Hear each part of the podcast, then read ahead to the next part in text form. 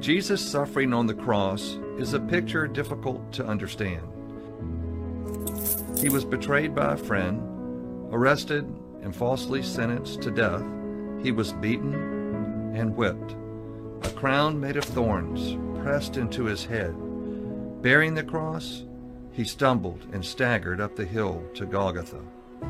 Each step of the journey getting worse, spit on, cursed. But Jesus never looked back. He kept going. Jesus could have avoided the cross, called down fire from heaven, or summoned legions of angels to rescue him, to save him. But Jesus was not interested in saving himself. He was all about saving you. Every detail of this torturous path to the cross was part of God's plan to bring you to Him. We're all broken. We've all messed up and have all made wrong choices. And no one had to teach us as a baby about anger and selfishness. We just came out that way, sort of a sin covering. But on the cross, with his blood he shed, the Bible says Jesus blotted out our record of sin, nailing it to his cross. The blood of Jesus washes away our sin covering. And his blood is our ticket. Our ticket to enter through a new door, a forever relationship door with God. So, what do we do with this great news? The Bible says if you confess with your mouth that Jesus is Lord and believe in your heart that God raised him from the dead, you will be saved. You see, it's not enough to believe in Jesus with just your head. You must believe with your heart. Now, there's just one person alone at the foot of the cross. It is you. What will you say to Jesus? Say, Thank you, Jesus, for shedding your blood for me. I'm giving you my heart today, Jesus. I do believe you died for me and that you were raised from the dead for me. Please give me a new heart and a new life right now. God hears you and He is answering your prayer. The love of God is being poured out within our hearts through the Holy Spirit.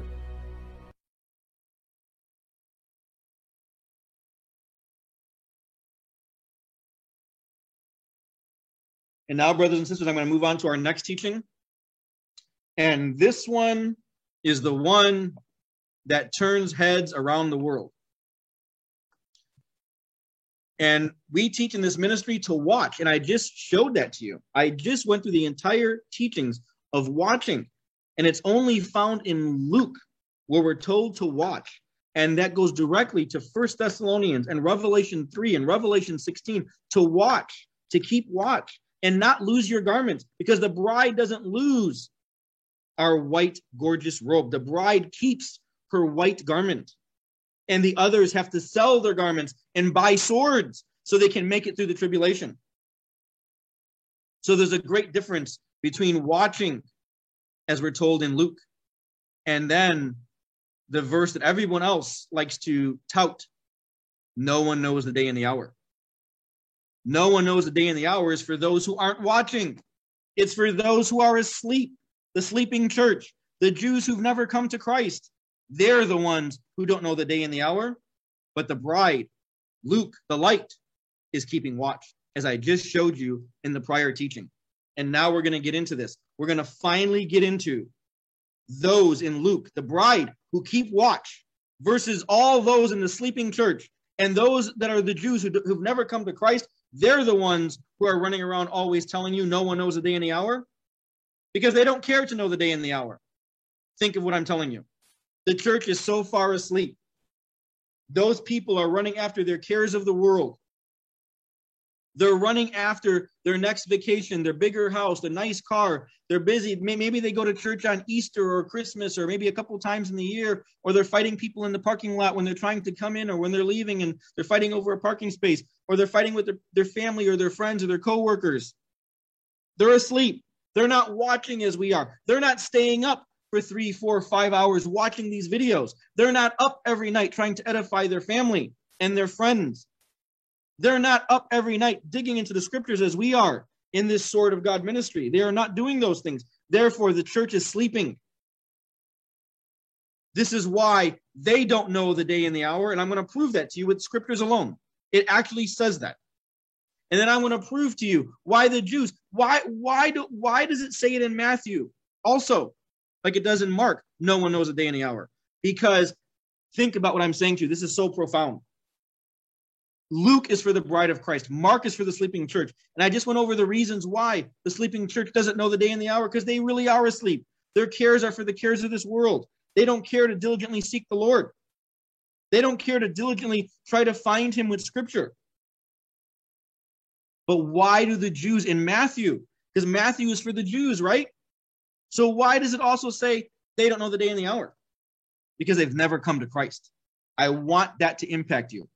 If the Jews have never come to Christ, and we know they haven't, they don't read the Gospels. This is why they don't know the day and the hour. Think about what I just said to you. I'm going to say it again. The Jews who do not believe in Jesus Christ, they don't believe in him at all. Why don't they know the day and the hour? Because they don't read the Gospels. If they read the Gospels and they read specifically the Gospel of Luke, they will know the day and the hour because they'll know to watch. Drop the mic. Do you see how profound it is? It's a circular argument. Those teaching out of Mark are teaching for the sleeping church. That's why they don't know the day and the hour. And those teaching out of the Gospel of Matthew, the Gospel of Matthew is for the Jews. Well, the Jews read the Torah.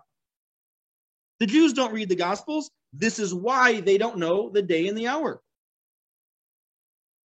Now, I'm going to get into the very, very profound details of what I just said to you.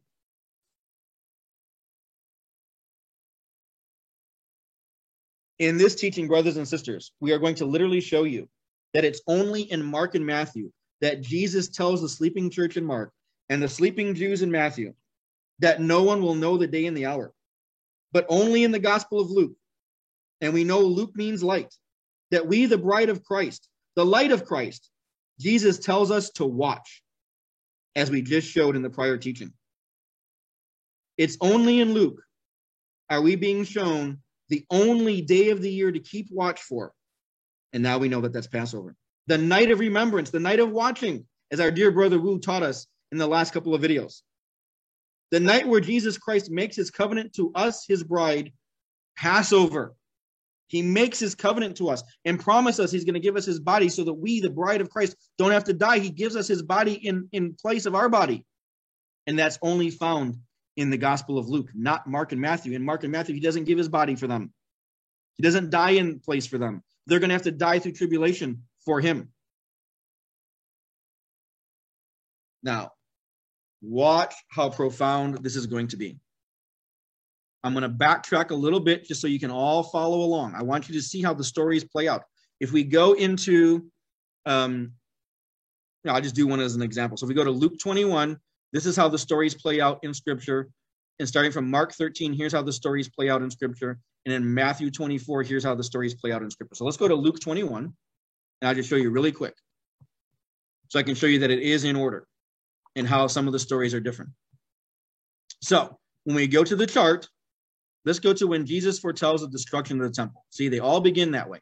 Jesus foretells the destruction of the temple. So now we know it's the starting point, right? Okay, same. We're going to start from the same starting point and then go through the stories and see if they're still in the proper order and what stories are the same and what stories are different. So let's go to where Jesus foretells the destruction of the temple in Luke. Right here. Jesus foretells the destruction of the temple, right? Jesus foretells wars and persecution. Jesus foretells destruction of Jerusalem, the coming of the Son of Man, the lesson of the fig tree, watch yourselves, right? He tells us to watch. Here it is. Jesus foretells the destruction of the temple. Jesus foretells the wars and persecution. Jesus foretells destruction of Jerusalem, the coming of the Son of Man, the lesson of the fig tree, and watch yourselves, right? What does it say in Mark? Let's do that. Let, let me just do that just so no one thinks that we've skipped anything. Let's go to Mark 13. Okay? Jesus foretells the destruction of the temple. There it begins there. The signs of the close of the age. Hmm. This isn't in, in Luke. Hmm. We're going to get back to that. The abomination of desolation. That's not in Luke. Ah, the coming of the Son of Man. That's there. The lesson of the fig tree. And there it is. It ends with no one knows that day or hour. What did Luke end in? What did Luke just end in? We saw that. Watch yourselves. And now we see in Mark, it ends with no one knows the day and the hour. How about Matthew? Right? We just gone through Luke. We just gone through Mark. Now let's go to Matthew. Let's go to Matthew 24.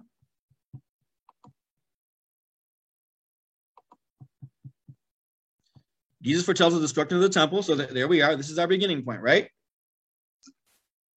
And there it is the signs of the end of the age. That's not in Luke, but it's in Mark, right? And the abomination of desolation. That's in Mark, but it's not in Luke. The coming of the Son of Man is there, the lesson of the fig tree. And now it ends again with no one knows the day and the hour. Isn't that what I just told you? The Jews don't read the scriptures because they've never come to Christ. This is why he says no one knows the day and the hour. But I'm going to get into a more profound reason why he says no one knows the day and the hour. And it's not for the reasons that you think. This revelation was given upon me and Brother Wu a long time ago. I'm going to reveal that revelation to you in this teaching. We've been wanting to teach this for a long time, but we've had to put it off because we had other teachings to get to. But we're going to finally prove once and for all why it says no one knows the day and the hour only in Mark and Matthew. Watch this. You see, they begin with the same story. Jesus foretells the destruction of the temple, then it changes. Now, Jesus foretells of wars and persecution, but in Mark and Matthew, he talks about the sign of the close of the age and the end of the age. This is the close of the age, and this is the end of the. You see how it's getting different now? And Jesus foretells the destruction of Jerusalem, but in Mark and Matthew, it's the abomination of desolations. There is no abomination of des- desolations told in, in, in Luke. Why? Because the bride escapes. We're not here for what happens in Mark and Matthew for tribulation. You see? Then each one he tells when the, son, the coming of the Son of Man is going to be. The lessons of the fig tree. We taught all these in our last two videos. Okay. And how does Luke end? Watch yourselves. Mark ends with no one knows the day and the hour. Matthew ends with no one knows the day and the hour. Why? It's for the reasons I just explained to you. Now, let's start with this one. Why does Jesus say here? Uh, I'm not sorry. I'm sorry. Why does this story say Jesus foretells the destruction of Jerusalem? Why? Because it's now. This is the now, brothers and sisters. This is the now. This is what's about to take place. We're here. The destruction of Jerusalem is about to take place. Isn't that what I just showed you in Daniel 9 2 and Daniel 9 24? And pointed out the 70 years have been completed from the Passover of 1950, April 4th, 1950 to April 4th, 2021, completed 70 years. I know some of you are adding and saying it's 71. It's not 71. It's completing 70 and then turns to the beginning of the 71st. When you turn 71, you on your birthday, you just turned 71. You didn't complete 71. This is the same thing I'm telling you. On April 4th, 2021, Jerusalem, not Israel, Jerusalem completed 70 Passovers, completed.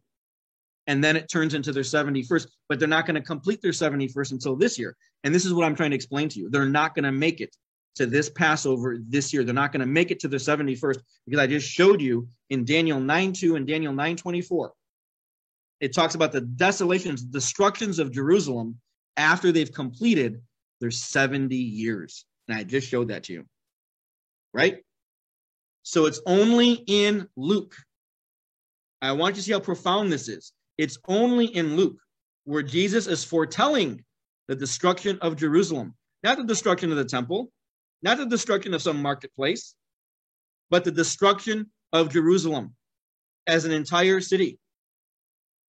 And it's not told in Mark and Matthew because it's already been destroyed. It's been destroyed over here. I want you to think how profound this is. Don't you see the world stage getting set for the destructions of Jerusalem, for the destructions of Israel, we're all watching right now. Aren't we watching? Isn't that what I just taught you in Luke? That Luke is for the bride of Christ and we're to keep watch and will know the signs and the seasons. And in First Thessalonians 5 1 and 5 2, what does he say? For you, brethren, I have no need to write unto you of the signs and the seasons, right? Because we already know. Because we know perfectly, he says. Because we know perfectly. Because we are the bride of Christ. The Holy Spirit convicts us. The Holy Spirit teaches us. The Holy Spirit is guiding us to the temple of God as we're taught in Luke 2, as I just showed you. Simeon, by the power of the Holy Ghost, was taken by the Spirit into the temple, just like we are. A type and shadow of Simeon being taken to the temple of God through the Holy Ghost by the Spirit. So only in Luke does Jesus foretell the destruction of Jerusalem because it's for the now. It's not told in Mark and Matthew because it's already happened here in Luke. And only in Luke are we told to watch ourselves, lest we be taken as a thief in the night. And I just showed that to you in the prior teaching. In Mark and Matthew, he says, No one knows the day and the hour. Now, I'm going to get into a much deeper and more profound teaching of this right now. Here we go. Watch this. So let's go into the destructions of Jerusalem. Let's start off with where else do we see this in Luke besides Luke 21? Let's go into Luke 11 29, I believe it starts. And we'll bring this up here so we can see it a little bit better. So Luke 21. And I believe it's in 29, maybe up till 32, 21, 29, 32. Here it is. Okay. Uh, I'm sorry, I'm in the wrong one. Go, go to Luke 11. I got to go to Luke 11. I'm sorry. Luke 11, 29. There it is, the sign of Jonah. Okay. And when the people were gathered thick together, he began to say to them, say to, say, This is an evil generation. They seek a sign, and there shall be no sign given it but the sign of Jonas the prophet. Right? Okay. Now, for as Jonas was a sign unto the Ninevites, so shall the Son of Man be to this generation. The queen of the south shall rise up in the judgment with the men of this generation and condemn them, for she came from the uttermost parts of the earth to hear the wisdom of Solomon. And behold, here it comes, behold, a greater than Solomon is here. Jesus Christ is foretelling and telling us he's coming back. This is a future event. This is a future event. He's talking about the sign, the sign that's going to be given to the earth. And no sign will be given except the sign of Jonas. And then he tells us to hear the wisdom of Solomon and behold, a greater than Solomon is here. He's coming back to the earth. where, where else do we see this? Watch this. Here it comes.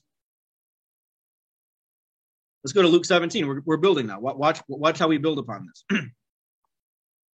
Luke 17, 24. Okay. And this is where Jesus is also talking about when the coming of the kingdom is, right?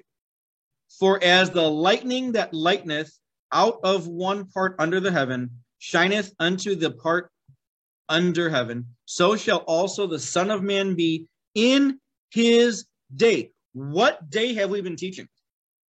Didn't we just teach about the thief in the night? And that's only one day, one day that very specifically, very specifically, we can now prove that this night, this thief of the night, is the day of the Lord. Right here, for you yourselves know perfectly that the day of the Lord so cometh as a thief in the night. And we now know the thief in the night. That night is the first night of Passover. The day of the Lord. What are we looking at? What are we looking at in Scripture? What is it just saying?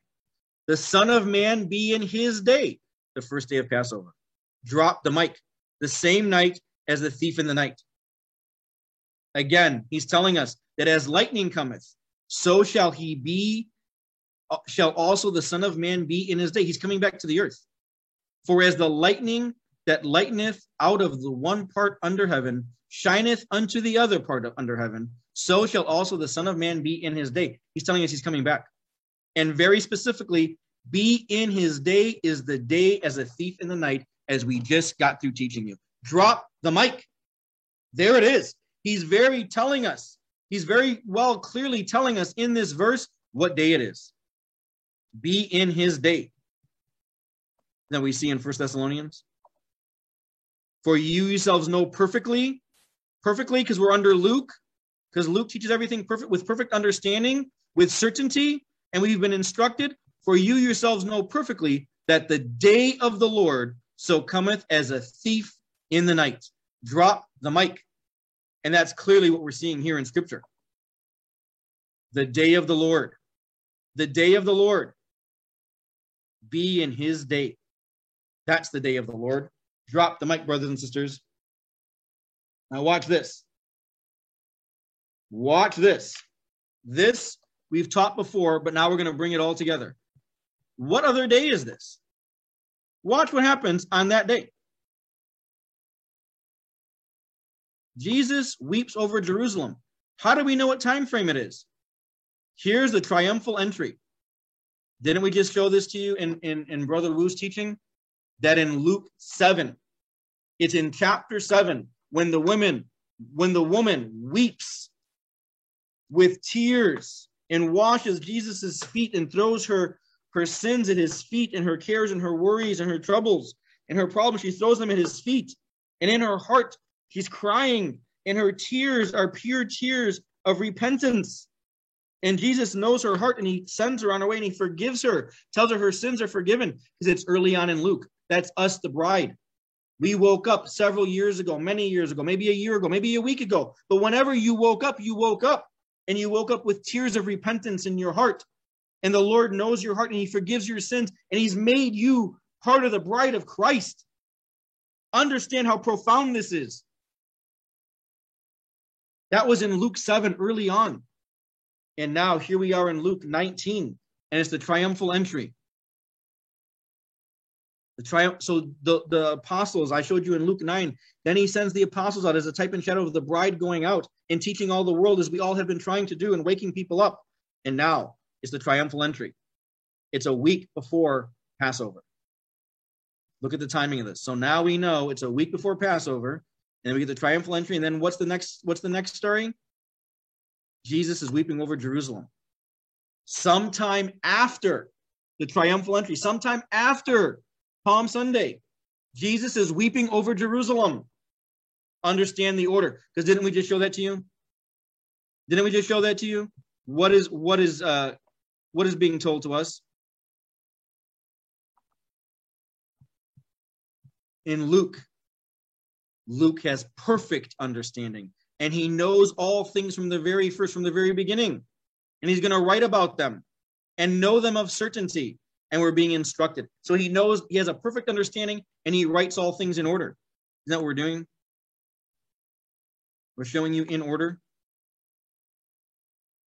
Triumphal entry, Palm Sunday, a week before Passover. And then what? So sometime, sometime right after the triumphal entry. Sometime right after Palm Sunday, Jesus is being found to weep over Jerusalem.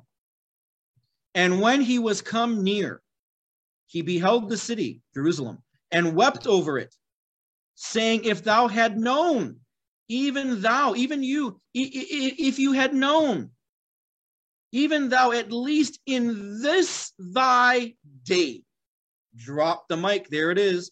In this thy day, what day? What day? If you had known in this thy day, your day, what day? This day. The thief in the night. For you yourselves know perfectly that the day of the Lord, there it is, the day of the Lord is cometh as a thief in the night. What night? The first night of Passover. Drop the mic over and over and over. We're proving throughout scripture and all these connections. In this thy day is the same day as the thief in the night if you had at least known in this thy day the things which belong unto you. He's talking to the Jews here. If you had known in this thy day the things which belong unto thy peace, but no, but now they are hid from thine eyes. So now we know he's talking to the Jews. This has been hid from their eyes. This day has been hid from their eyes. Drop the mic. If they had known this day, the thief in the night, but it's been hid from their eyes. So now we know he's talking to the Jews. For the days shall come upon thee that thine enemies shall cast a trench about thee and compass thee round and keep thee in on every side. Here it comes and they shall lay thee even with the ground, and thy children within thee, and they shall not leave thee in thee one stone upon another, because thou knewest not the time of thy visitation. Drop the mic. He's telling them he's going to visit them. He's going to be visiting the earth. Here it is. I've showed this in many, many other teachings. Please watch our other videos. I go into great depth about this. And so now we know what? The time of thy visitation is what? In this thy day, the day of the thief in the night. Drop the mic. In this thy day.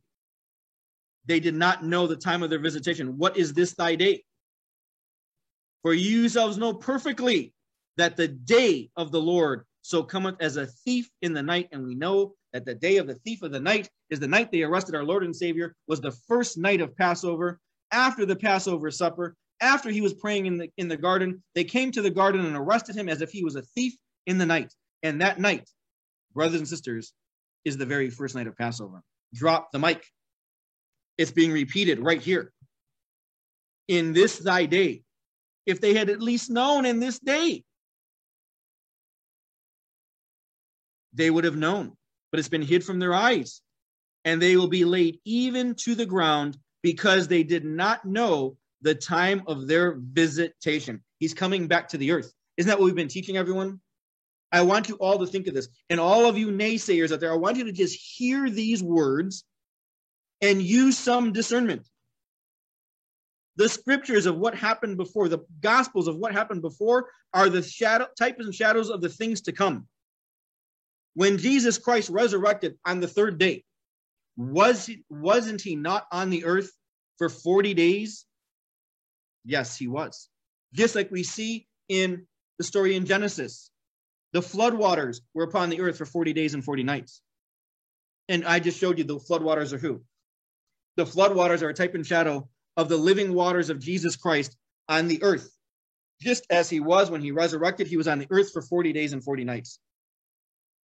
And we fully expect our Lord and Savior, after the bride of Christ is taken up to the kingdom of heaven on the first night of Passover, where we be forever with our Lord and Savior forever. Our Lord and Savior is telling us that the Jews will be visited.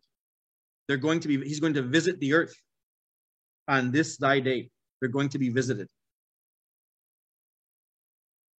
just as he was on the earth for 40 days after his resurrection. He'll be on the earth for 40 days, giving great warning to the earth, giving great warning to the earth of the things to come. And I just showed that to you. Where did we see that? What did he tell them in Luke? In Luke 11. What did he say? There shall no sign be given it, but the sign of Jonas the prophet. What did Jonah do? Didn't he give great warning to the earth and told them in 40 days destruction is going to come if you don't repent? 40 days. Jonas, Jonah gave warning. 40 days. He's telling us there shall no sign be given it, but the sign of Jonas the prophet. And he says here, for as Jonas was a sign unto the Ninevites, right? Jonah was a sign unto the Ninevites for 40 days so shall also the Son of Man be to this generation. Drop the mic. There it is. He's t- wasn't Jonah assigned to the Ninevites for 40 days? Wasn't he giving them great warning for 40 days? And what does he say? So shall also the Son of Man be to this generation. And Luke is speaking to this generation of the bride. So shall also the Son of Man be to this generation. He's telling us he's going to be here for 40 days. So, for all of you naysayers, rewatch this video, rewatch this part, and read carefully with great discernment. These are the words of our Lord and Savior Yeshua HaMashiach telling us, so shall also be the Son of Man to this generation, giving great warning on the earth for 40 days after we, the bride of Christ, escape off the face of the earth. And why? What's happened to them, brothers and sisters? What, what has happened to the earth? I just showed you great destruction is coming. And he's weeping over Jerusalem because they did not know the time of their visitation. Now, watch this. We're gonna get back to the get back to this teaching. again here where we show, let's go back into this one, day and hour. Yep. Okay. So Jerusalem's destroyed. This is why we don't see it in Mark, in Matthew. Drop the mic. The story is missing completely. There is no foretelling of the destruction of Jerusalem in Mark or Matthew. It goes straight to the abomination of desolations.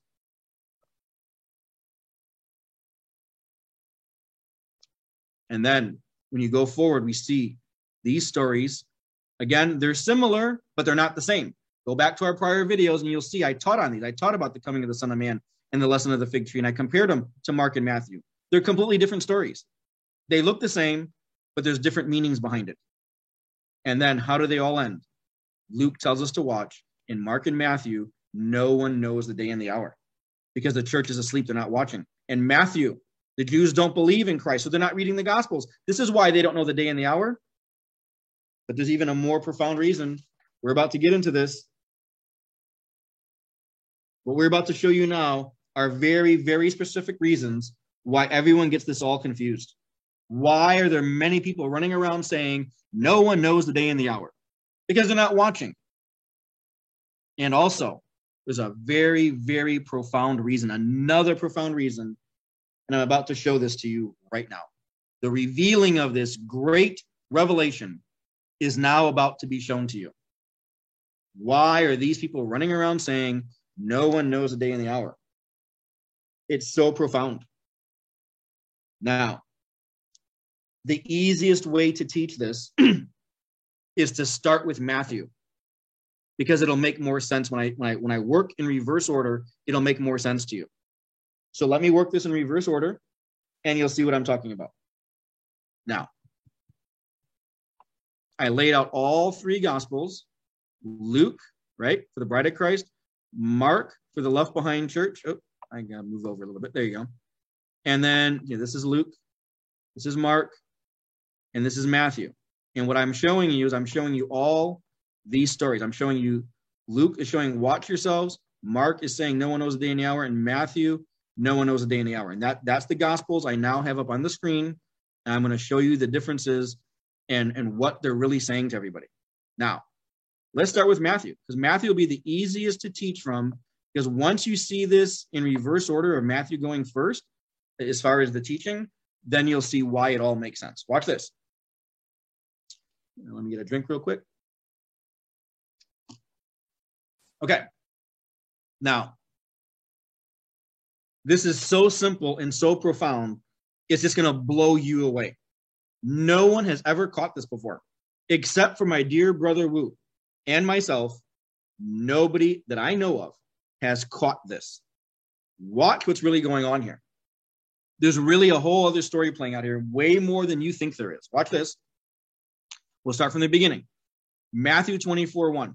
And Jesus went out and departed from the temple, and his disciples came unto him to show him the buildings of the temple. And Jesus said unto them, See you not all these things? Verily I say unto you, there shall not be left here one stone upon the other that shall not be thrown down. Here's the critical part. Here's the revelation that blew this whole thing wide open. Watch this. Here it is. This is the answer. This is the answer to why no one knows the day and the hour. Matthew 24 3. And as he sat upon the Mount of Olives, the disciples came unto him privately, saying, Tell us, when shall these things be? And when shall be the sign of thy coming? And the end of the world. Wait a minute, wait a minute. They're asking him some questions. So let's clarify the questions and let's color code them. Let's color code the questions so we can follow the question and follow the answer to the question. Ready? Watch this.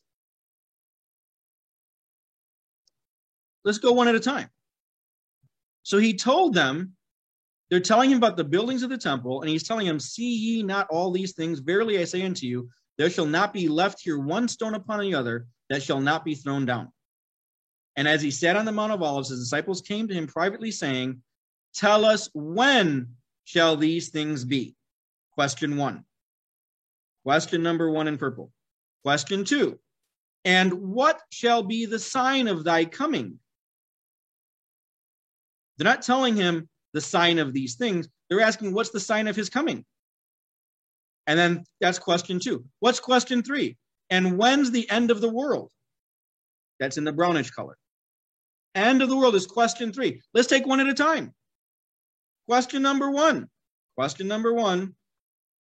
Tell us when these things shall be. And you're going to see that Jesus Christ emphatically answers all three questions in precise order. He answers them in the exact order in which he's asked. And I got them color coded so we don't lose it, right? Watch this. Tell us when shall these things be? When shall what things be? When shall the stones be thrown upon one another in the city? When shall this happen? When? When shall these things, there shall not be left one stone, there shall not be left here one stone upon the other that shall not be thrown down. When? When? Want to know when? Watch this. Here's question number one. He's going to start telling them the answer to this question. Here comes.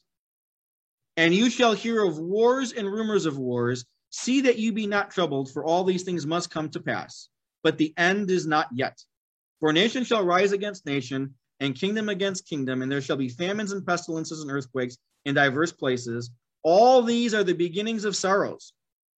When you therefore see the abomination of desolation spoken by Daniel the prophet, stand in the holy place, whoso readeth, let him understand. Then let him which be in Judea flee to the mountains. Behold, I have told you. He's told them what? When these things shall be. Drop the mic. Here's the when. When shall these things be? When you therefore shall see the abomination of desolation spoken of by Daniel the prophet stand in the holy place. He's answering this question and he says, Behold, I have told you. Drop the mic. This is the answer to question number one. When shall these things be? And he says, When you therefore shall see the abomination of desolation spoken of by Daniel the prophet. Behold, I have told you. The answer to question one. Drop the mic. Let's go to question two. Here comes. Watch this. Now, what's he saying? What are they saying? They're saying, question number two, and what shall the sign of thy coming be? They're not asking for the sign of when these things are. They're asking him, when's he coming?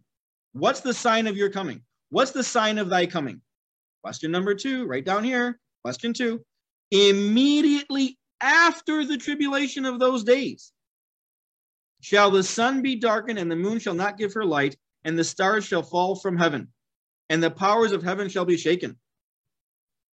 He's about to answer the question. And then shall appear the sign of the Son of Man in heaven. And then shall the tribes of the earth mourn, and they shall see the Son of Man coming in the clouds of heaven with power and great glory. And he shall send his angels with great sound of a trumpet, and they shall gather together his elect from the four winds, from one end of the heaven to the other. In this enti- in these entire verses here, these three verses, he's telling them what is the sign of his coming. And when is it? Immediately after the tribulation.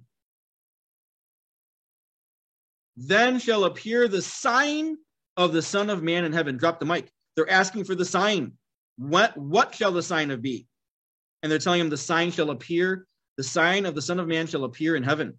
Drop the mic. He's now answering question number two. And watch this other profound thing. When he's answering question one, and he tells them, You shall hear of wars and rumors of wars, and see that ye be not troubled, for all these things shall be shall come to pass, but the end is not yet. What was the last question they asked him? And the end of the world. They're asking him, when is the end of the world? And he's and he's and he's pausing and saying, When you hear of wars and rumors of wars, see that ye be not troubled of all these things, must come to pass. But the end is not yet. He's saying the end of the world is not yet. See? It's clear. And he goes on to tell them when these things shall be. When therefore you shall see the abomination of desolation spoken of by Daniel the prophet. That's when you, these things shall be. But he also says here in Mark Matthew 24, 8, when you hear of wars and rumors of wars, what? All these are the beginnings of sorrows, the beginnings of tribulation. You see? These are the beginnings of sorrows, the beginnings of tribulation. But now, when he's answering question two of the sign of his coming, what does he say? Immediately after the tribulations of those days. So now we know the beginnings of sorrows is tribulation. Drop the mic. There's the answer. And I taught this in the last couple of videos that these sorrows is the beginning of the tribulation. But here he says, immediately after the tribulation of those days. What days? After the beginnings of sorrows. So here, tribulation begins. And when? When they hear of wars and rumors of wars. Aren't we now hearing of wars and rumors of wars all around the world? And now these are the beginnings of sorrows. These are going to become the beginnings of tribulation. It's going to be the beginning of tribulation coming, the 12 years. Remember the story I just taught you in Luke 2? When Jesus was 12 years old, they found him in the temple. It's the beginning of those 12 years, the beginnings of sorrows. Immediately after the tribulation of those days, they're asking when's the sign of his coming now? After the tribulation of those days, after the beginnings of sorrows.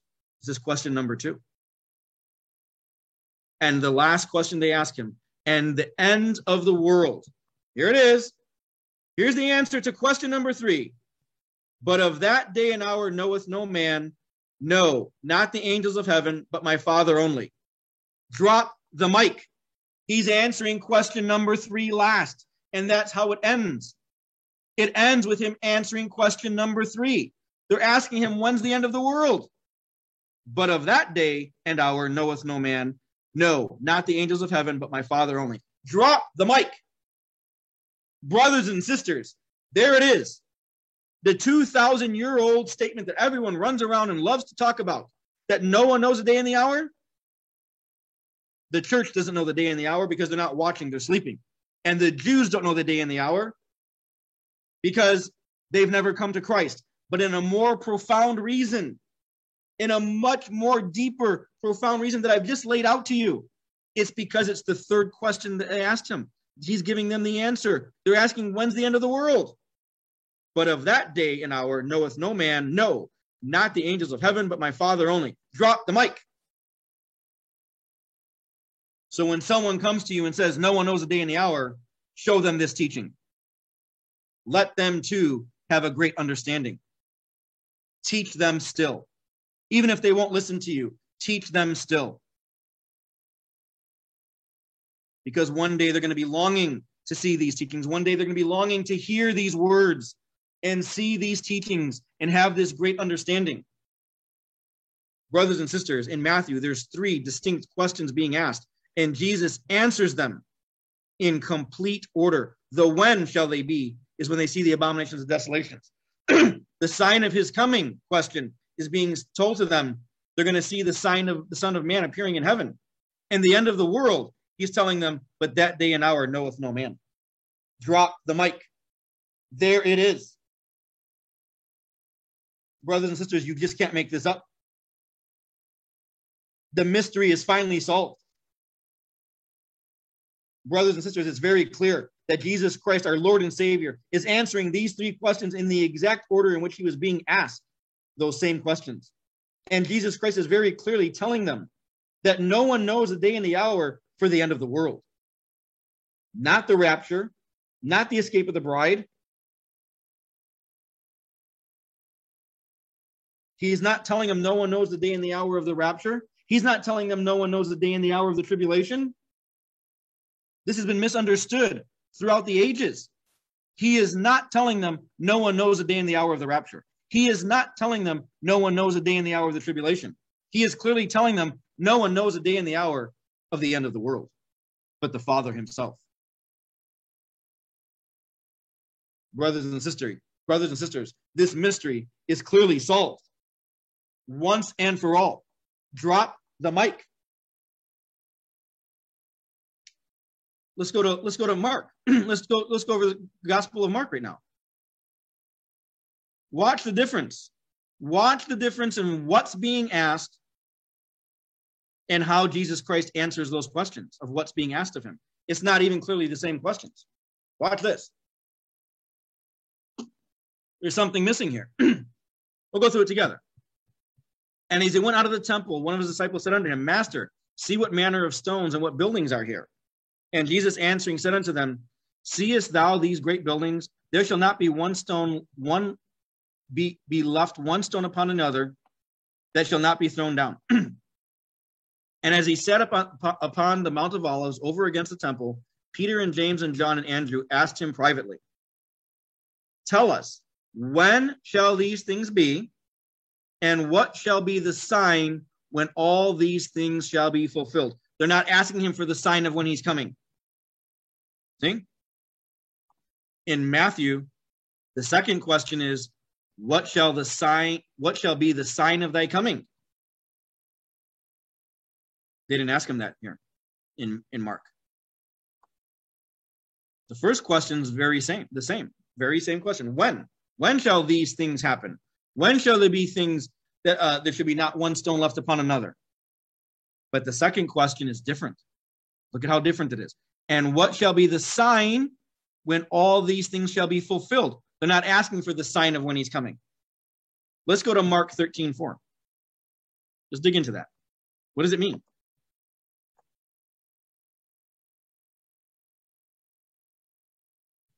Tell us when shall these things be, and what shall be the sign of when these things shall be fulfilled? The sign of when these things shall be fulfilled. They're not asking for the sign of when he's coming. It says the sign of when these things shall be fulfilled. When is that? Check it out. The end. When shall the end be? Drop the mic. That's what they're asking him. They're asking him, when shall be the sign of the end? When shall these things happen? And well, sh- when shall the sign of the end be? Isn't that what they, the same thing they said in, in, in Matthew? The end, when shall the end be? But what is, but they ask it slightly different. They're saying fulfilled, fulfilled, but it means to end. When shall the end be? Here we go. Let's answer the questions again. Let's take them one at a time and watch Jesus Christ as clearly in order. If you follow the numbers, they're in order. The same thing with Matthew. I've got them in order. I didn't take them out of order. They're being answered in order, in order, in the exact orders in which the scriptures are written. Jesus Christ is answering all three questions question one, question two, question three in order. Now we do the same thing in Mark. Watch how he answers them in order. When shall these things be? When shall these great buildings shall not be left one stone upon another? When? And when you shall hear of wars and rumors of wars, be not ye troubled, for such things must need be, but the end shall not be yet. Wait a minute. Wait a minute. There's a slight difference here. Did you all catch that? The when is different. When shall these things be? He tells them, when you shall hear of wars and rumors of wars. When is the when in Matthew? When shall these things be? When you therefore shall see the abomination of des- desolation spoken of by Daniel the prophet, drop the mic. Do you see? It's different timelines. It's different timelines. There is no when here. Look, and you shall hear of wars and rumors of wars. It doesn't say when you shall hear of wars and rumors of wars. The when is when they see the abomination of desolation spoken of by Daniel the prophet. That's the when for Matthew. The when for Mark. When shall these things be? When you shall hear of wars and rumors of wars. Drop the mic. Why is that important? Why is this so critical? Because it's exactly now. This is what I'm trying to explain to all of you, brothers and sisters. We are hearing the wars and rumors of wars and commotions right now. And we, the bride of Christ, are about to escape. And once we escape, isn't isn't the left behind church still hearing the wars and rumors of wars? This is the right now. Even for Mark, it's the right now. They're they're with us right now, hearing the wars and rumors of wars. That's when these things shall begin. And he's telling them there shall be one stone left upon another. Why? Because what, what are we teaching? He foretells the destruction of Jerusalem. Didn't I just show this to you? The destruction of Jerusalem comes first. It's not mentioned in Mark or Matthew because the destruction of Jerusalem already occurred. And that's what we see. We see it. We actually see it playing out right here in Mark. When shall these stones not be left upon one another? When you hear of wars and rumors of wars. The very moment, the very timeline we are in right now. Didn't I just show everybody the overlapping? Right? Aren't we hearing of wars and rumors of wars right now? Right now. And on April 15th, when this bride of Christ vanishes off the face of the earth, the very next day, there's still wars and rumors of wars. And isn't that when Mark's timeline begins? See it? It's the overlap. Drop the mic. This is what I've been trying to teach everybody for over, well over two years now. There's an overlap.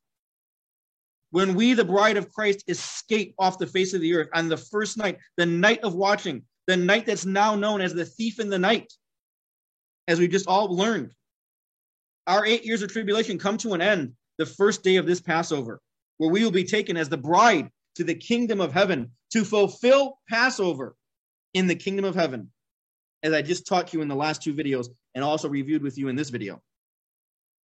And now, when we vanish off the face of the earth on this day, on April the 15th, 2022, and we're taken off the face of the earth, there's still going to be wars and rumors of wars the next day. And that's when the timeline of Mark begins. And that's what we see. We see it playing out. It's clearly playing out. When shall these things be? When you shall hear of wars and rumors of wars. Drop the mic. That's when the when is. For nation shall rise against nation and kingdom against kingdom, and there shall be earthquakes in diverse places, and there shall be famines and troubles. These are the beginnings of sorrows. Here it is, the beginnings of tribulation. Isn't that what I just showed you? That the timelines overlap. And when we're gone off the when the bride of Christ has vanished off the face of the earth, there's still going to be wars and rumors of wars, and the great tribulation begins. These are the beginnings of great these are the beginnings of sorrows, the beginnings of tribulation. And then it says this most profound thing. I'm going to get to this in a second. And the gospel must first be published among all nations. It doesn't say this in Luke. I'm going to get this in a minute in Luke. It only says this in in uh, Mark, and there's a hint of this in Matthew. Why? Why is he saying the gospel must be first be published among all nations? Because the bride of Christ has just escaped. We've escaped. And now the church, the sleeping church, has to publish to all the nations the gospels. And it's the same thing in Matthew. There's a hint of this having to be taught in Matthew too. The gospels have to be given to all the earth.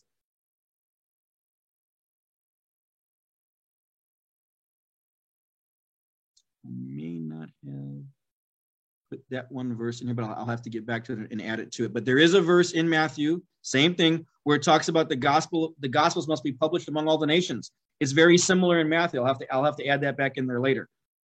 Why? Because the bride has escaped. Understand that. Now, now they, Mark in Matthew's group, have to publish the gospels throughout the earth because they've watched us escape off the face of the earth. They've seen us, the bride of Christ, escaping, and now they believe in the gospels with all their heart now. Now they're going to have to be searching for the Lord. Isn't that what I showed you in the, in the gospel uh, of Luke, in Luke 2, for the birth of Christ? And when Jesus was 12 years old, they were looking for him. And he said, Why are you looking for me? Don't you know I'm about my father's business?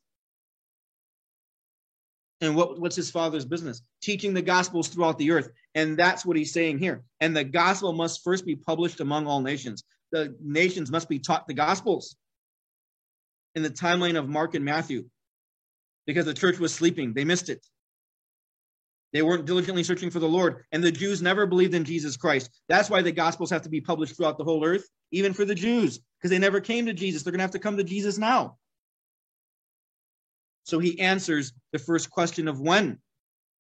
When they hear of wars and rumors of wars, because they're sleeping. We, the bride of Christ, when we, I want this profound statement to hit you right now.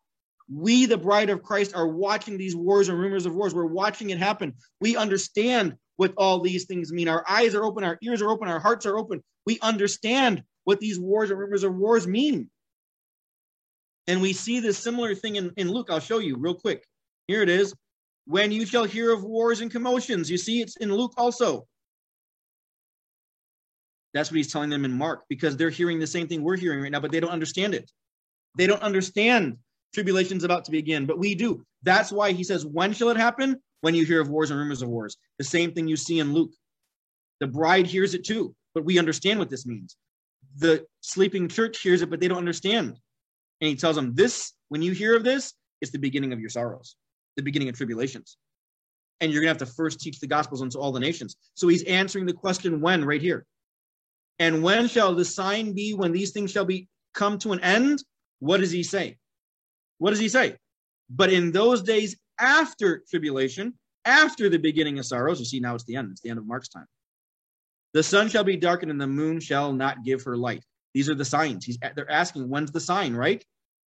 When shall the sign be? After the tribulation. That's when the sign shall be. The sun shall be darkened, and the moon shall not give her light, and the stars of heaven shall fall, and the powers that are in the heaven shall be shaken.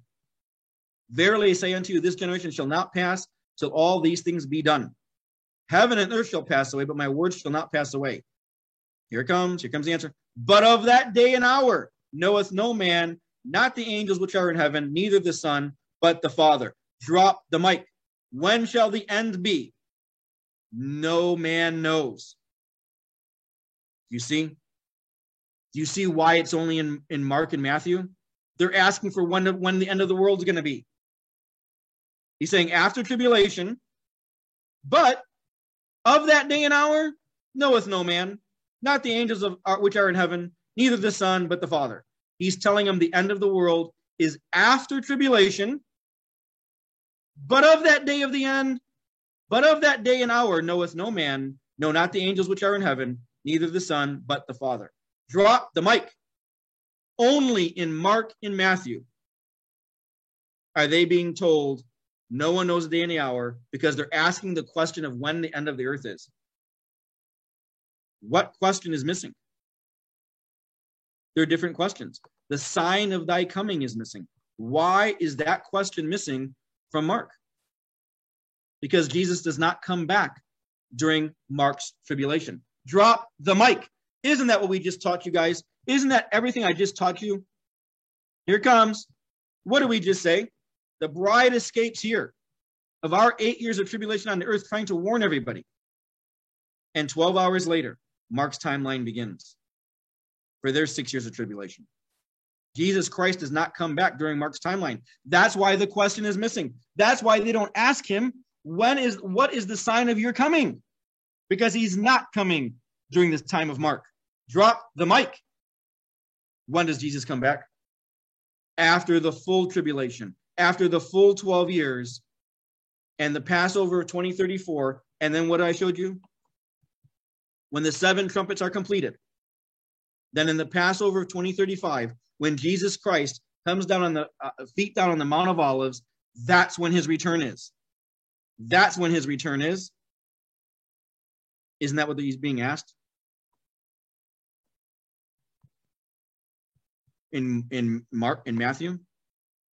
When shall the sign, what shall be the sign of thy coming? And he tells them immediately after the tribulation. Isn't that what I just showed you? After the tribulation, after the great 12 year tribulation, I just showed that to you. He's answering the question.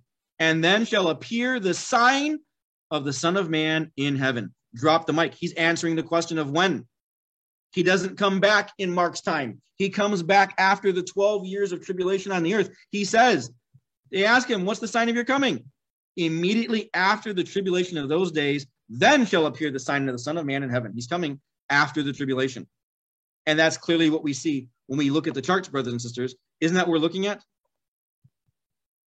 After the tribulation, the 12 years, the 12 years when Jesus Christ, as a, as a child, was found in the temple teaching, as I showed you in Luke 2, he comes back after the full 12 years of the tribulation. You see? Mark is for the seven seals. The timeline of Mark is for the seven seals. And then Matthew is for the timeline of the seven trumpets. And their timeline ends in April of 2034 for the end of the 12 years of tribulation. And then it's going to be after that, the next Passover, when Jesus Christ is feet down on the Mount of Olives for the millennial reign. And this is what they're talking about in in um, no one knows the day and the hour. The sign of his coming. This is why that question, the sign of his coming, is missing from Mark because Jesus does not come back during the timeline, the first six years of tribulation under the timeline of Mark. That question is not asked. And now, brothers and sisters, the moment you've been waiting for. Let's go to the Gospel of Luke. The Gospel, the only Gospel we're told to watch. Let's see how that plays out. Here comes. Let's read it together. And as some spake, and as some spake of the temple, how it was adorned with goodly stones, and gifts, he said, For as these things which ye behold, the days will come, in the which there shall not be one left one stone upon another that shall not be thrown down. And they asked him, saying, Master, but when shall these things be? And what sign will there be when these things shall come to pass? Wait a minute. Different questions again. Different questions, right? The first one is, when shall these be? As for these things, ye behold, the days will come in which there shall not be one stone left upon another that shall be not thrown down, that shall not be thrown down. When? First question number one When shall these things be? And what sign will there be when these things shall come to pass? See? The question of the sign is different in each gospel. What sign are they asking? When these things shall come to pass, when the stones shall not be left upon one upon another. They're not asking about the sign of his coming. They're not asking about the sign of the end of the age. They're asking when these things, when shall these things of the stones not being left upon another, one upon another, when shall this occur? What's the sign of this occurring? They're asking him, when will this occur? And what's the sign of this occurrence? They're not asking him that in, in Mark and Matthew. Watch. In Mark, they're asking of the sign of the end of the age, right? What's the sign of the end of the age? And he says, No one knows the day and the hour of the end of the world. It'll be after the tribulation. See, he's answering it. After the tribulation. This is question two. He's telling him it's going to be after the tribulation.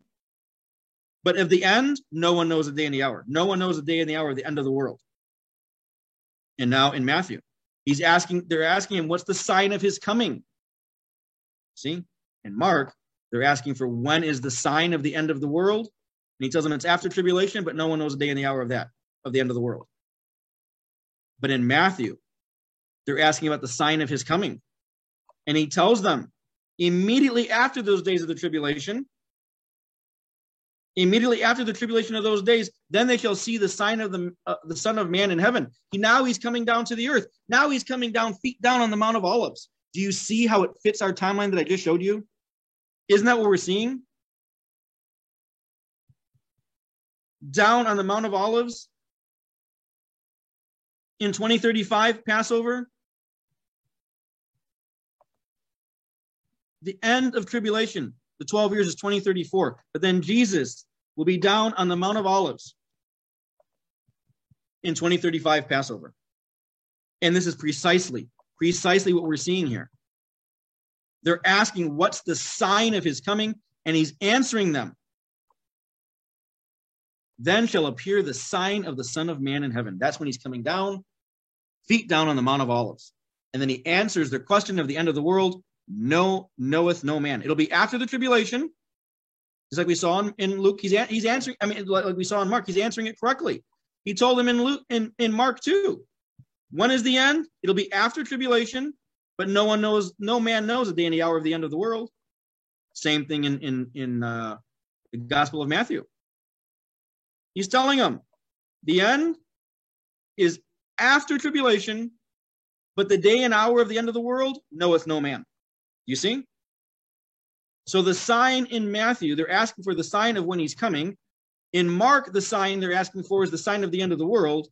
And in Luke, the sign they're asking for is when is the destruction? What's the sign of the destruction that's coming? When is the destruction coming? And what's the sign of the destruction? Do you see? They're different questions. All three gospels are asking different questions. This is why, brothers and sisters, we tell everyone you must, you must have great discernment when you're reading these scriptures, and you must check every single word. Do not gloss over the words just because you think you understand it. Check off each word and see if each word appears in each of the Gospels for the same story. Just as I've done now. Do exactly what I just did. Have great discernment and check every word. Check every word against the same exact story. Make sure you're in the same story, not a story that sounds like it, not a story that has, you know, similar people or similar things or similar objects or people or words make sure it's the same story in the same time frame and then check every single word. Check every word, and then you'll see the differences. You'll clearly see the differences. And how does he answer these questions? Watch this. When will these things happen? When will there not be one stone left upon another? But when you shall hear of wars and commotions, be not terrified, for these things must first come to pass, but the end is not by and by. He's telling him the end of the world is not coming. But you're going to hear of wars and rumors of wars, right? When are these things going to happen? Isn't that what he says in Mark? Isn't that why it's the same thing in Mark? Because they're living through the same timeline we are. When shall these be? When you hear of wars and rumors of wars. That's why it's the same because the sleeping church is watching everything that we're watching, but they're sleeping. They don't realize this is this is going to be the escape of the bride. They don't understand the times and the seasons, but they're watching the same thing we're watching. They're seeing the wars and rumors of wars, aren't they? This is why we see it in in in Luke also. When shall these things come to pass? When one stone won't be left upon another? When when? But when you shall hear of wars and rumors of wars and commo- uh, I'm sorry, but when you shall hear of wars and commotions, but be not terrified, for these things must first come to pass, but the end is not by and by. Then said he unto them, Nation shall rise against nation, and kingdom against kingdom. And great earthquakes shall be in diverse places, and famines and pestilences, and fearful sights, and great signs shall be there from the heaven, from heaven. And when you shall see Jerusalem encompassed with armies, then know that the desolations thereof is nigh. He's answering it plainly. When? When you see Jerusalem, not Israel, when you see Jerusalem encompassed by armies, then know the destruction. Desolations means destructions is thereof. Isn't that what they're asking him? When shall this be? When shall there be a time when there's not one stone left upon another? When you shall see Jerusalem encompassed with armies, then know the desolation, destruction. This one stone left, not left upon another. This destruction is nigh. He's clearly answering the question. And aren't we watching that happen now, brothers and sisters? Aren't we watching the armies gathering around the earth? and Jerusalem slowly being encompassed by different countries, different armies. They're, they're rumoring and warring rumors against Jerusalem and Israel. Aren't they doing that? We're watching it happen. But because we are awake, we know, we know the escape of the bride is imminent. But the sleeping church is watching the same thing. They're watching the wars and rumors of wars, aren't they? Right here. When? Did you hear of wars and rumors of wars? Okay but they're they're not understanding this is the time. They're not understanding the times and the seasons they're in. But we do, as we're told in First Thessalonians 5, 1 and 2. This is why he says, Brethren, I have no need to write unto you because you know perfectly the times and the seasons. Right? That's what we just taught in, the, in, in just uh, about an hour ago in, the, in one of the prior teachings.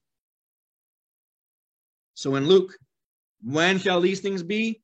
When you hear of wars and commotions, and when you see Jerusalem compassed with armies, know that destruction is near. And what sign? Question number two now. What sign will there be when these things shall come to pass? When shall there be not one stone upon another? What's the sign? What are we going to, they're asking, what are we going to see? What's the sign of this happening? How will we know when this happens? What's our sign? What should we be looking for? And now he proceeds to answer question two.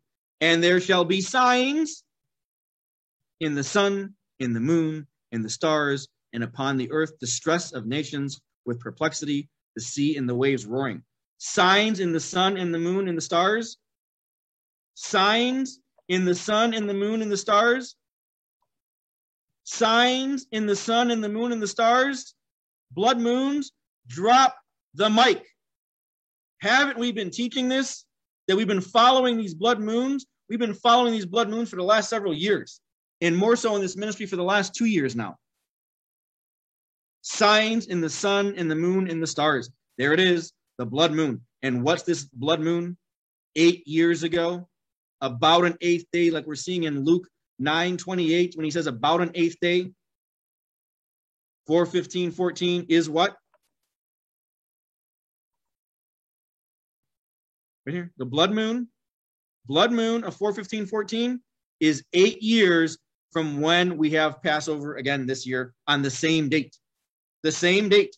The blood moon appeared on Passover on this date, and now eight years later, on the same date, it's Passover again, the first date, eight years. This is why in Luke uh, 9 28, it says about in eight days. Drop the mic, brothers and sisters. It's upon us. We are here. And what do we what do we see? When we get back to this teaching, what are the signs in the sun, in the moon, in the stars? We've been following, and if any of you seen some of our prior videos from last year, you'll see very clearly. We taught about the, the, the signs and the stars and the moons and, and, and the moon and the sun. We've taught many, many videos about this. So please, please go watch our last few uh, several videos, and you'll see that we taught all about this. When? What is this sign? Aren't we following the signs, brothers and sisters? Aren't we been teaching from the signs we've been given? The Lord is clearly telling us when you see these signs, you'll know the destruction is coming. When you see Jerusalem encompassed, you'll know the destruction is coming. The desolations are nigh. And what does he tell us? What does he only tell us in only found in Luke, the bride of Christ? And there shall be signs in the sun and the moon and the stars, and upon the earth distress of nations and perplexity, the sea and the waves roaring. And when these things come to pass, then look up and lift up your heads, for your redemption draweth nigh. So likewise, when you, when ye see, when you see these things come to pass, know ye that the kingdom of God is nigh at hand. Drop the mic. You, your, ye. He's talking to the bride. Your redemption draweth nigh. Lift up your heads. Look up. Lift up your heads. Your redemption draweth nigh. When you see these things come to pass, when you see these things, when you see Jerusalem encompassed, when you see the signs, know that your redemption draweth nigh. The kingdom of God is nigh at hand. Drop the mic. Nowhere in Mark or Matthew does he tell them their redemption draweth nigh or the kingdom of God is at hand. Here it is. Take a snapshot of this. We're going to make this all available to everybody probably in the next 24 hours. I'll get all this together and, and put it on um, and put it on the YouTube channel here after the video, probably sometime tomorrow. Uh, within 24 hours, I'll upload all of these things we just taught you today. They're, they will be available for everyone to look at and to and and to to go through on your own and go through the gospels and you'll see nowhere in Mark or in Matthew nowhere does he tell them at all while he's answering the questions. See, he's answering the questions for the Jews here, right? He doesn't tell them to look up, their redemption draweth nigh. He doesn't tell them to look up, and the kingdom of God is nigh at hand. In Mark, nor does he tell them to look up. Your redemption draweth nigh. Look up. The kingdom of God is nigh at hand. He doesn't tell them that at all. He talks about the tribulation in Mark. He talks about the tribulation in Matthew and their beginnings of sorrows. The beginnings of sorrows and tribulation. But nowhere in Mark or Matthew does he ever tell them that when they see things come to pass, look up, lift up your heads, for your redemption draweth nigh. Bride of Christ, your redemption draweth nigh. So likewise, when you see these things come to pass, know that the kingdom of God is nigh at hand. For the bride, drop the mic. Oh, there's more. And take heed to yourself, lest any time your hearts be overcharged with suffer, suffering and drunkenness and cares of this life, so that they come upon you unawares. See, he's telling you, don't let that day come upon you unaware. What day? The day of the thief in the night, the day of watching. For as a snare shall it, what it? That day, see? For as a snare shall it come upon you on all them that dwell upon the face of the earth. This snare, what is it? What is this snare? And it shall come upon all them that dwell upon the face of the earth. What does he tell us? He leaves us with this Watch you therefore and pray always that you may be accounted worthy to escape all these things that shall come to pass and stand before the Son of Man. You see, he tells us, Look up, lift up your heads, your redemption draweth nigh.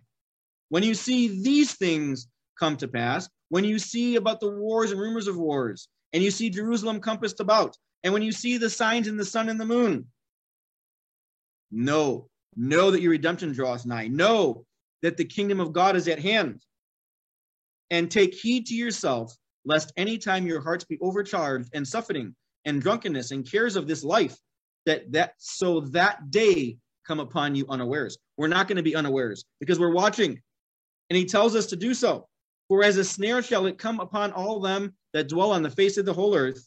Watch you therefore, he tells us to watch and pray always that you may be counted worthy to escape all these things that shall come to pass and stand before the Son of Man. He's telling us to watch for what? So that we're not unawares. Isn't that we just taught everybody in the story of the thief in the night?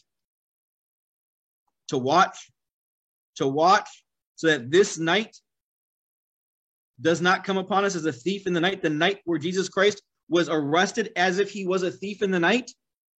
There's only one night in all of Scripture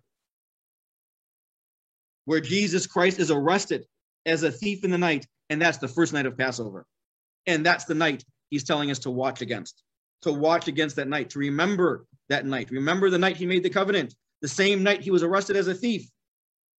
That's the night to remember. That's the night of watching. That's the night that's called the thief in the night.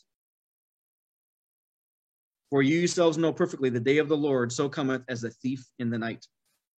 And he tells us, Watch you therefore and pray always that you may be accounted worthy to escape all these things that shall come to pass and stand before the Son of the Son of Man. You see, brothers and sisters, he's answering the questions in order, but the questions are different in each of the three gospels. He answers them all clearly in order, as I've showed you, but the questions are different, and he answers them clearly and in order. Therefore, brothers and sisters, we perfectly conclude that only in Luke, for the bride of Christ, are we the ones that are watching so that day doesn't come upon us unawares, the day of the thief in the night. Because now we know we are the light. We're leading the way for the rest. We are lighting the way for the rest of the world to come to this understanding that it's only in Luke, we, the bride of Christ, the light of Christ, are shining and leading the way to watch and pray always that we're accounted worthy to escape all these things, to escape these things that are coming to pass upon the earth. What things? The beginnings of sorrows, the tribulation. The beginnings of sorrows, the tribulation for both Mark and Matthew. Nowhere in Luke is the tribulation mentioned. Nowhere is the beginning of sorrows mentioned, but he tells us about our redemption drawing nigh the kingdom of God is nigh at hand. Don't be caught unawares. Watch and pray always that we're accounted worthy to escape all these things that shall come to pass and stand before the Son of Man. Brothers and sisters, it's very clear that we, the bride of Christ, and only we, the bride of Christ, who have our eyes open, our ears open, and our hearts are opened, we understand to watch and pray always that we're found accounted worthy to escape all these things and stand before the Son of Man. It's only in Luke where we're told that our redemption draweth nigh and the kingdom of God is nigh at hand.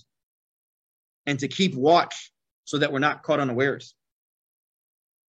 We, the bride of Christ, brothers and sisters, is the only gospel where it tells us to watch.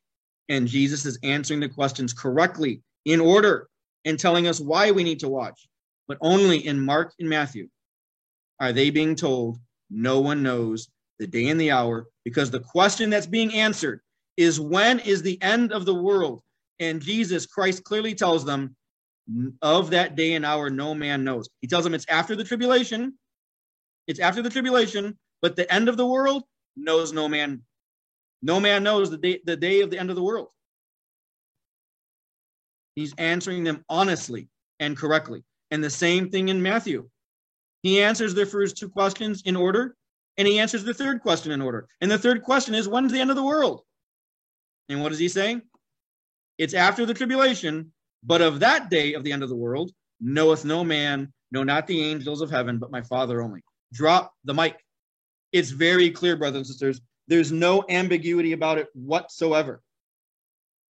Jesus Christ is clearly answering all three questions. Brothers and sisters, I must say to you,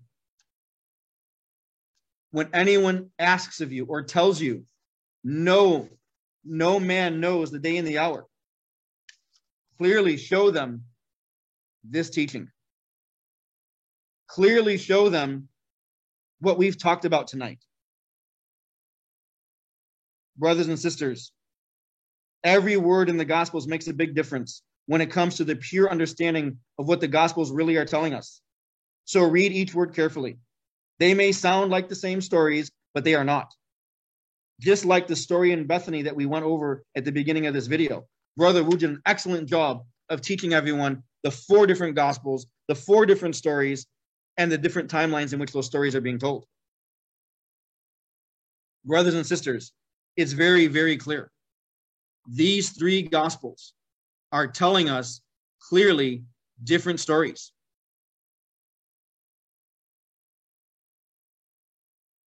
And we can clearly see that only in Luke are we being told to watch, but in Mark and Matthew, they're being told no one knows the day and the hour of the end of the world. He's answering the question that they asked him of when the end of the world's coming. And he tells them no man knows the day and the hour.